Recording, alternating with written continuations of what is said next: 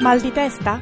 Capogiri? Perdita dell'orientamento? Ogni giorno in Italia una persona su una soffre di questi sintomi perché non ha capito nulla della riforma del Senato. A un giorno da pecora Francesca Fornario è lieta di spiegarvela per bocca del senatore Roberto Formigoni. Per servirvi, per servirvi. Formigoni che prima era di Forza Italia, poi Nuovo Centrodestra, poi Area Popolare, quindi Renziano, dai. È Matteo che sta facendo molte delle cose giuste che erano nel programma di centrodestra. Ma cosa vuoi che conti il Nuovo Centrodestra? Ma intanto stiamo vincendo noi, le non civili non si stanno facendo. Vabbè, ma quello perché Renzi è tutto preso da questa riforma del Senato, quindi ce la spiega? È un po' complicato, ma il fondo è questo. Non saranno più i consigli regionali ad eleggere i senatori. Ma saranno i cittadini? No, questo dipende da un tecnicismo, le norme transitorie. Eh? Forse tutto non si capisce. E no, non si capisce niente proprio. Nel senso che, voglio dire, si tratta comunque di una riforma un po' ostica al grande pubblico. Formigoni, ma come facciamo? Però ai cittadini dobbiamo spiegare